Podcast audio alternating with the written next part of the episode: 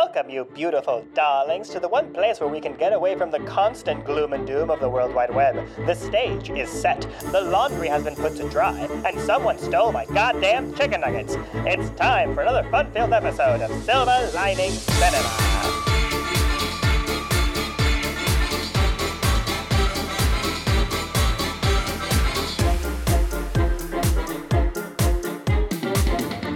Welcome, everybody, to episode 2 of Silver Lining Cinema. I am Jofra Mendez, and I'm very excited that you're here today. We made it to episode 2. Woohoo! Cue the noise. The celebratory. Yeah, that one. Cue it. Yes. Suck. Woohoo! Yeah, we did it. Okay, so today's going to be a very different kind of episode from the first one. Let me explain. I had a very particular topic to discuss today, but in the frenzy and fury of recent events within media and pop culture, this is a media studies podcast after all, I felt it irresponsible to hold on this topic. So this topic's going to be very personal. It's going to come off as a little rambly, but hey, that's what this podcast is about. It's about expressing your emotions, expressing positive vibes, and it's funny that I say that because the origin of this topic started off with a bad vibe. What do I mean by that? For those who have been keeping up to date with recent Oscar shenanigans, Academy Awards bullshit, as I'm going to call it, at the 94th Academy Awards, during the Best Animated Film category, essentially, and I'm going to quote the presenters on this, animation. All right, I need to find the quote because it's so goddamn enraging. So three actresses that have played Disney princesses. One of them is the actress who is about to play Ariel in the brand new Little Mermaid live action adaptation. Essentially, they were presenting the Best Animated Film category, and one of their opening statements was, "Animation is something kids enjoy and adults have to endure." Oh God. Alongside that, Amy Schumer made jokes about how the only reason why she knows about Encanto is her child has made her seen it over and over and over again. Like, there's the attitude and the tone towards animation was just belittling and talking about it as this like pestering annoyance that people had to deal with in the middle of pandemic. Not to fucking mention that Encanto was one of the most fucking popular movies that Disney Plus released during pandemic, next to Turning Red, which was more recent. And see, this is what happens when I get all riled up.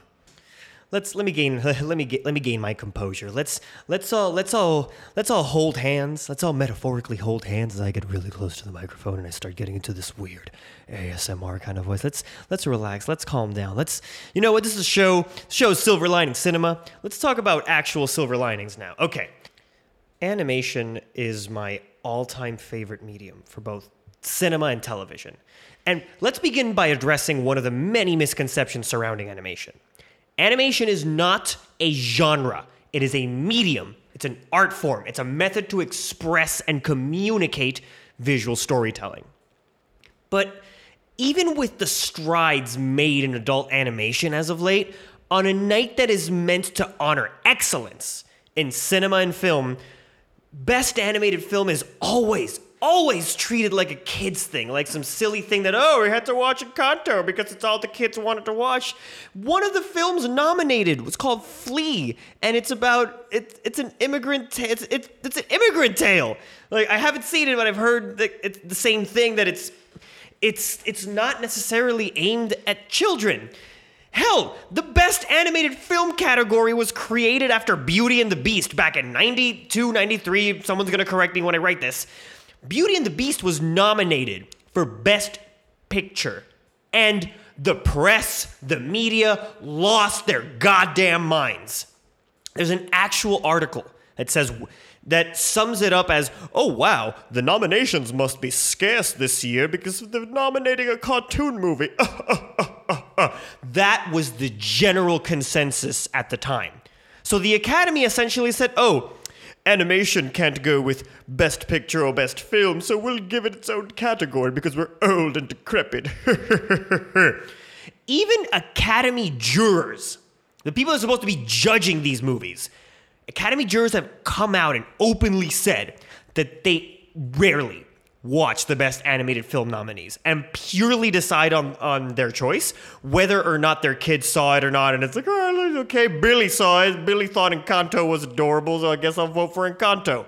It's not to take away the merit for the films that have won Best Animated Film, and I will get to that later because there's a very important part of this rant that revolves around that. But it's why. Why is it that animation is constantly kind of put under the lens of children's entertainment? Why? Go back to the Flintstones.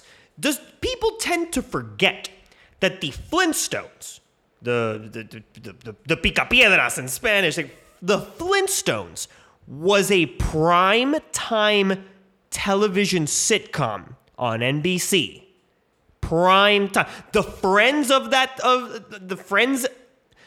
Friends, Seinfeld, How I Met Your Mother, those primetime sitcoms, that's what the Flintstones was. And it was perfectly accepted that it was a piece of television that families and children could enjoy, adults could enjoy. It was normal. Back in the day, when you were to go see a movie, you would watch cartoons first, then you would watch the news, and then the movie would play. And adults loved watching the cartoons. Cartoons were hella violent back in the day.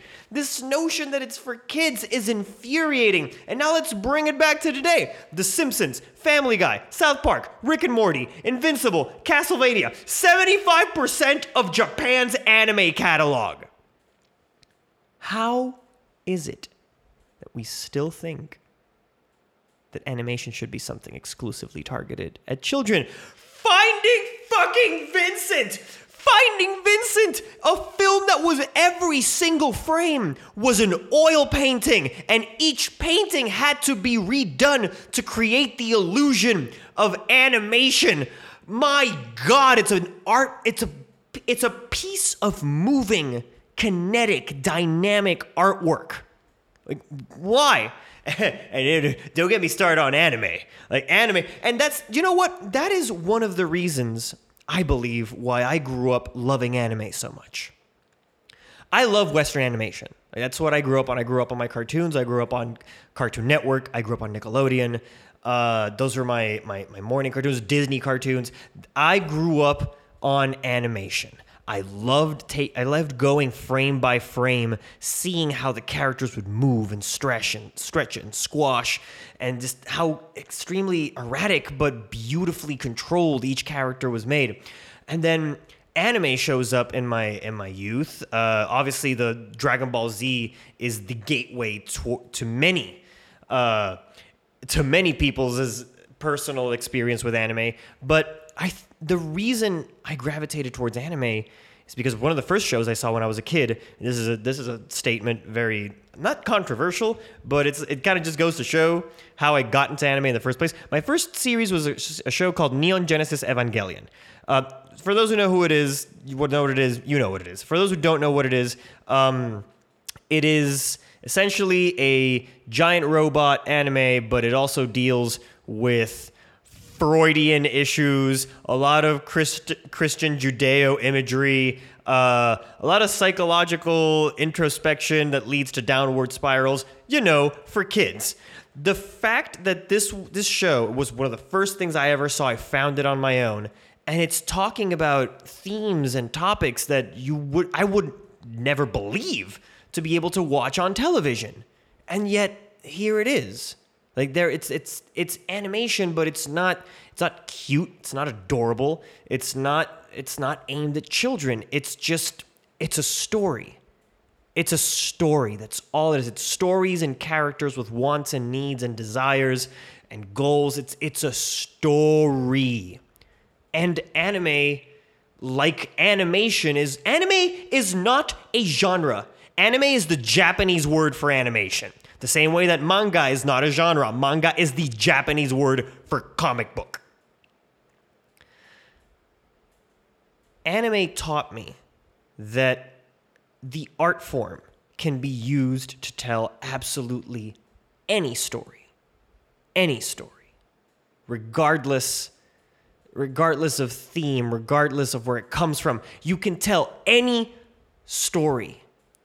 Now, let's fast forward 10, 20 years from when I was first inducted into my Disney my Disney animation passion, and then my discovery of anime.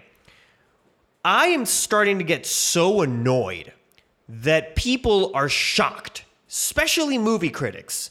People are starting to get surprised at the notion of anime films making bank in the United States. Demon Slayer Mugen Train broke records during its release. And critics were, oh my god, what a surprising outcome. It's like, yeah, fuckheads, adults like animation, and we will pay to see it in theaters. How is this a surprising fucking notion? I've seen anime films in theaters, and the theaters are packed to the brim. People jumping and screaming and laughing and just enjoying themselves. Animation kept us sane during pandemic, and everyone praised the medium. Everyone praised it because when live action sets had to shut the hell down due to pandemic, what was the only medium that was able to produce under safe circumstances? Animation. I remember Invincible came out during pandemic. I think one of the seasons for Castlevania came out during pandemic. South Park did an entire thing where they go over pandemic. It was the one form of entertainment that was safe to produce, and people loved it, and everyone praised the medium. But oh, it's still for kids. It's so cute. I remember when Dragon Ball Super ended. That last episode prompted the kind of hype normally found in sporting events in Mexico. Look this video up if you have the chance. 15,000 people turned out to Guadalajara Plaza to watch Goku, Frieza, and Android 17 fight Jiren, and people were screaming as if the actual fate of the universe depended on the outcome of that match.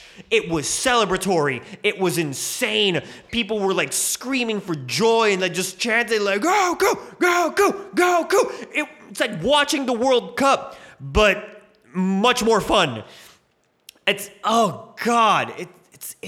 makes me angry. It makes me very angry because lately we've seen this advent and this the dawn of the dawn of adult animation. We've seen it. I've mentioned previous examples, but nowadays animation is starting to become a more slowly it's being more accepted as an adult medium, and I love it because it's the only way. But even then, that in and of itself makes me very sad. Why is it that we have to legitimize an art form by making it for adults only? Why is it that violence, gore, blood, cussing? Why is it that is the only? Why is that the only way we can legitimize animation as a mature art form? Avatar the Last Airbender talks about the ramifications of war, the consequence of pacifism, nature versus nurture, being, raised in a broken home. There's so many topics that all you have to do is just take off the animated filter, take all those archetypes, take all that story, put it somewhere else, and it is a heart-wrenching tale. And the fact that they were able to pull it off beautifully, like Avatar Last Airbender is the closest thing to perfect I've ever seen in a show, like in a series. Like Avatar is perfect. I put Avatar next to Breaking Bad. That's how good I think that show is. And I will say, keep repeating, I will die on this hill. Like just because it is animated, just because there's no gore, just because there's no violence or extreme violence doesn't mean that it is not a legitimate art form, and does not mean that it can't be a fulfilling story and a moving story at that. And now, a word from our sponsor. Hey there, Stacy. Hey, Jeremy. What you got there on your feet, baby? Are you in here? I bought my myself some new magic shoes. Magic shoes? That's right, you heard me. Magic shoes. The ones that look good on your feet? Yeah, I said that. I said that magic shoes. Oh, they look real neat. I'm trying to sing the jingle. What? Tell me more about magic shoes. Bitch, I'm trying to figure out, tell you what it... magic shoes, come on and put on your magic shoes. Looks good on your feet while you're yelling out in the street. Yell at everybody good. Kick around the neighborhood with your magic shoes. Come on and put on your magic shoes. Magic shoes. I want to talk about two of my favorite films of all time. And this is like top film. The first one is the film that sparked this almost obsessive love and passion for animation. And that film is Robert Zemeckis' Who Framed Roger Rabbit. Now, you may be thinking to yourself, oh God, Who Framed Roger Rabbit? What's so special about that movie? Shut up, number one. And number two, Who Framed Roger Rabbit is a murder mystery. It's a detective story. It's a detective noir story set in Los Angeles in 1940 where toons are portrayed as actors who do the classic cartoons that we used to love and enjoy. But instead of them being just cartoons, they're actual actors, and they coexist with humans. I'm not gonna get into the synopsis of this movie because I can get very much involved or maybe very entangled into this topic in particular. But Who Framed Roger Rabbit was one of the first films that showed the potential of what animation could do. Watch that film. There is a video. Go watch that film again and look at all the small hand-drawn details that make that experience as realistic and as believable as possible. There's a great video essay by this guy called Captain Christian with a K, and it's about how Roger Rabbit essentially pushed the limitations of animation back in 1988. There's a term called bumping the lamp, and that term comes from a scene in the film where there is a source of light swinging back and forth, and it's obviously light. As the light moves back and forth, it changes the scenery, and there's parts that get brighter, parts that get darker. And Eddie Valiant, played by Bob Hoskins, is carrying Roger Rabbit in his hands, and he bumps his head on the lamp. When you watch Roger, every shadow, every source of light, every single little detail with the light swinging back and forth was meticulously hand-drawn. No one had done that. The closest thing they had done to that was Ralph Bakshi's Cool World, but even then, the characters in Cool World almost exist on a separate plane from the human characters, so it doesn't look like they're actually interacting. It just kind of looks like they're there. I don't know if green screen existed back then. I'm sure it did, but it was very much like it was each part was in their own was delegated to their own little corner. Who Framed Roger Rabbit? There were animated characters carrying live-action guns and live-action props. They interacted with the world. They kept their eye line on the actors, and vice versa. The actors would look at these characters dead in the eyes, just to kind of capture the feeling of being present with a 2D animated character right in front of you. No movie had ever done that. I have a fond memory with this film because the first time I knew I loved this film was when I got in trouble for it. I was in fourth grade. We were reading Hardy Boys. We were reading some sort of mystery, kids' mystery novels for the class, and we were encouraged to bring a kids' detective and mystery movie in class and share it with the rest of the class. I brought Who Framed Roger Rabbit, and I was immediately detained for this because it was crass, it was considered vulgar. Jessica Rabbit's tiggle bitties were apparently too distracting for the teacher in my class, and I didn't see it that way. I just saw it as, oh, this is a cool like murder mystery. Like I was 10, what the hell do I know? But I just thought it was a really neat movie, and the fact that I got in trouble for it, ironically enough, made me want to find out more and investigate and appreciate the movie even more so. I could do an entire thing on Roger Rabbit. I eventually will, but that's not the point. The point is that is a film that revolutionized cinema. It revolutionized what we can do with animation at the time.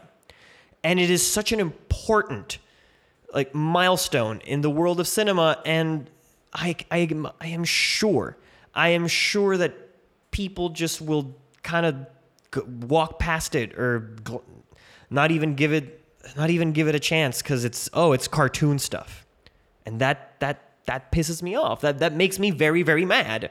And I know this is a show called Silver Lining Cinema where we talk about good stuff, but this makes me mad because I'm very passionate. I love this a lot. I really do, as you can clearly tell. Look, let's talk about something more modern. Those who know me really well are aware that Spider-Man Into the Spider-Verse is one of my all-time favorite films. And not just animated films, but top 5 in my own personal list of praiseworthy cinema. That's just me. Why? Because it's a story about finding yourself in a world where everyone has expectations on what you should be. It's a story about the fear of living up to an impossible standard and eventually finding solace and comfort in the fact that we are not alone. It's about establishing identity in the face of comparisons and legacy. And it's also a beautiful fucking showcase of art in different forms, both in 2D and 3D animation. I saw this movie 6 times in theaters, and each time felt like the first. I couldn't get enough of it. I think the 3rd or 4th time, I'm never going to forget this. I'm never going to forget the night. I was coming home, and some decrepit old hag, some neighbor bitch, who probably doesn't have a creative or imaginative bone in her body, tried to shit on my parade after asking me what I saw in theaters. And you know what? Animation isn't for everybody. I get that. I understand that. If you don't like it, go on. Continue. I won't give you shit. You don't give me shit. But don't actively go out of your way to make me feel lesser for enjoying something that makes me happy. She asked me what I saw in theaters. And I said, I saw Into the Spider-Verse and it was great. And I went on a cool little tangent.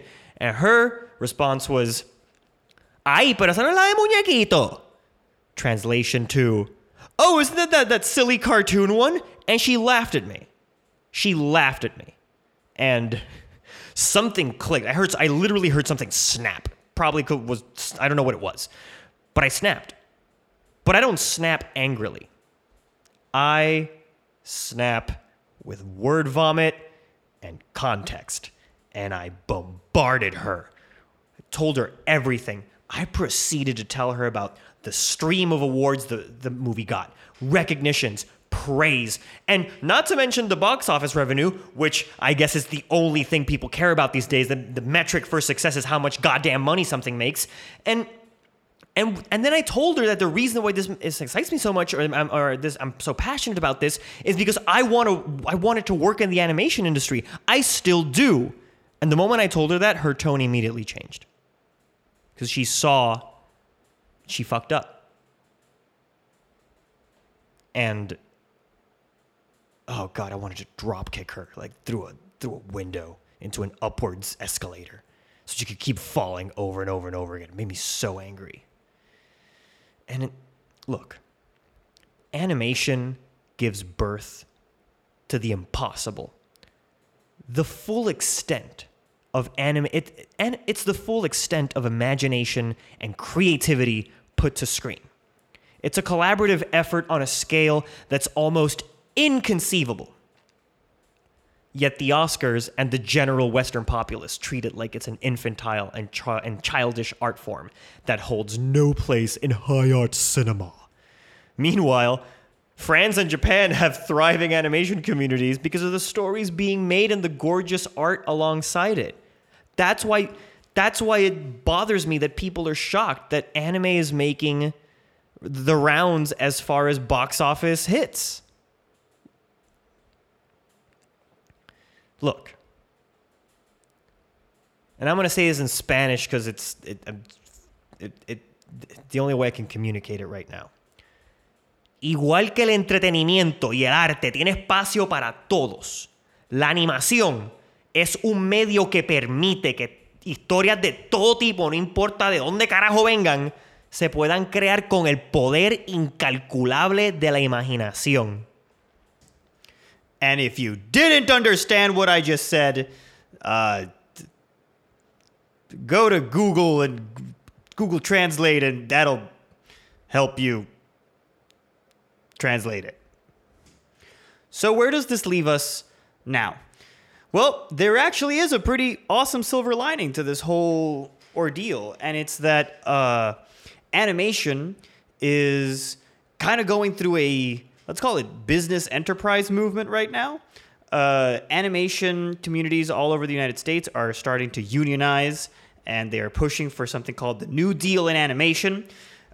To no one's surprise, animation workers are paid less than their live-action counterparts, for no discernible reason other than it's animation. Yes, animation can be a little bit more expensive, which is kind of weird considering the fact that they need more money. But there is a new deal for animation so that animation workers can be as equally paid and equally treated as their live action counterparts. That's the one thing. The second silver lining to this whole ordeal is that people are starting to talk about this a little bit more often. I'm dedicating an entire goddamn podcast to it, so that could be something positive, a contribution towards changing the narrative as it's being perceived.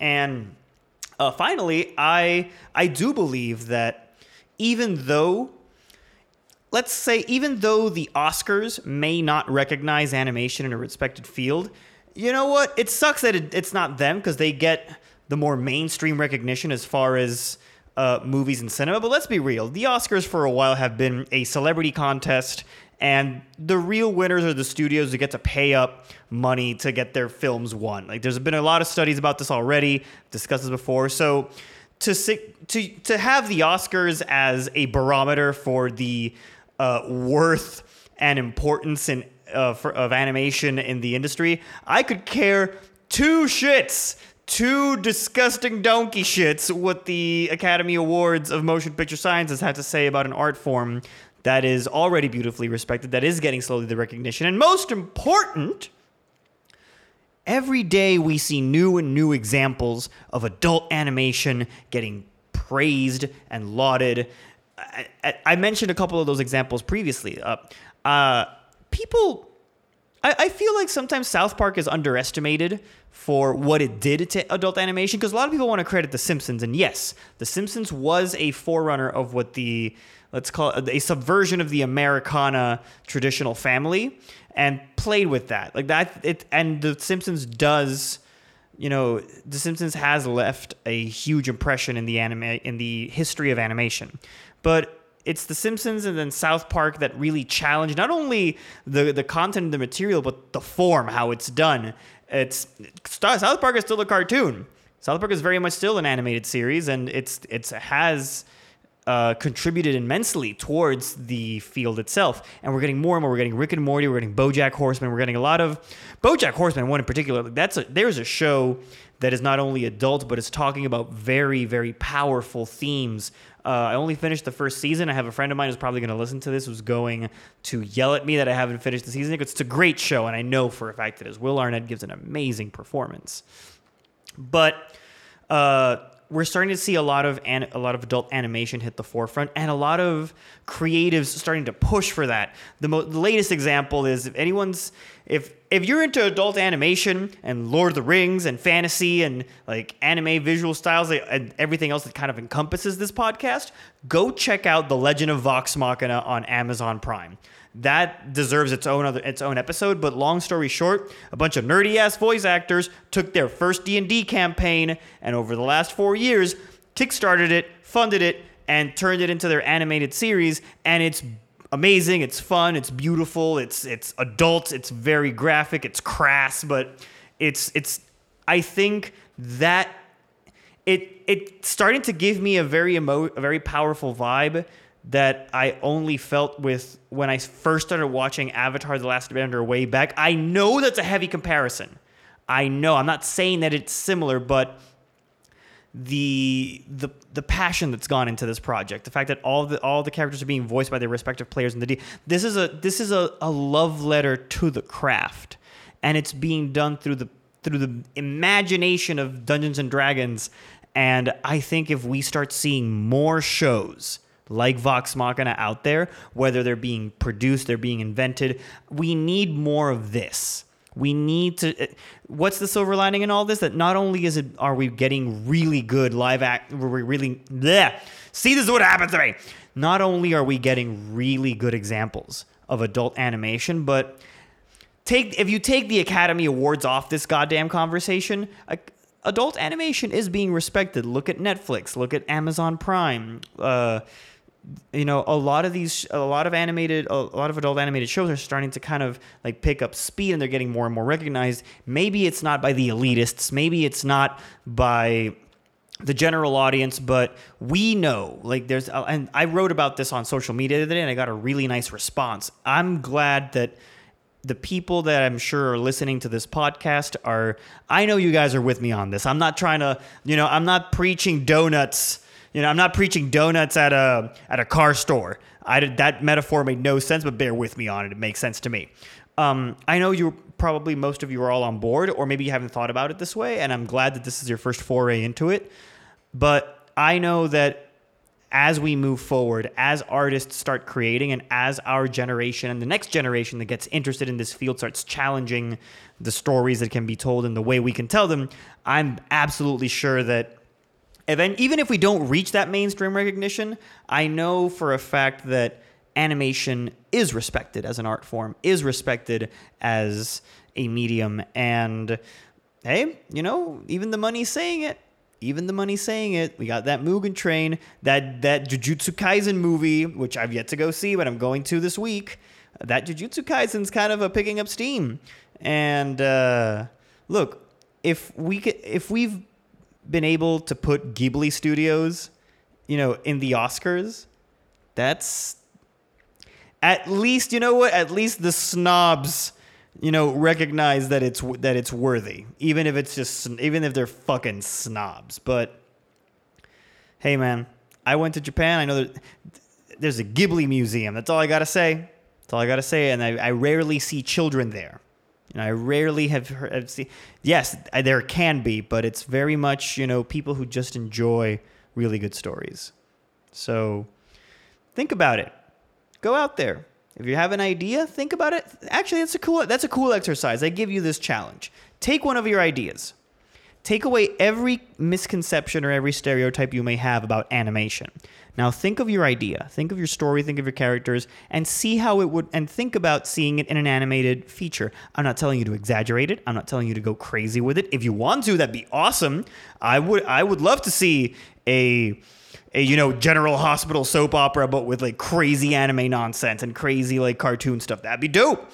Maybe it won't work. Maybe it will. Who knows? But think about it. Think about getting as like weird as you can be and using the power of animation to really take your idea to the limits and to the borders of imagination. I hope you've walked away from this podcast, whether it's you're listening to it in the car, in your house, in the toilet. That's my favorite place to listen to podcasts, is when I'm taking a big old deuce. But if you are walking away or standing up from your toilet with some newfound appreciation and newfound knowledge on the field of animation, not necessarily the field, but why it's so important as an art form, then you know what? I've done my job. I'm going to go pat myself in the back. It's 11:30 at night.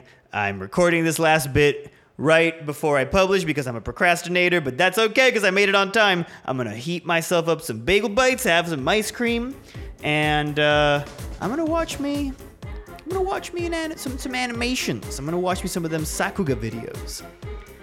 Yeah, that when the anime uses that good animation. You know what I'm talking about. It's when they get all the flips and the action lines and all that. You know what I'm talking about. Guys, thanks for tuning into the second episode. As always, I am very, very glad you get to pass by.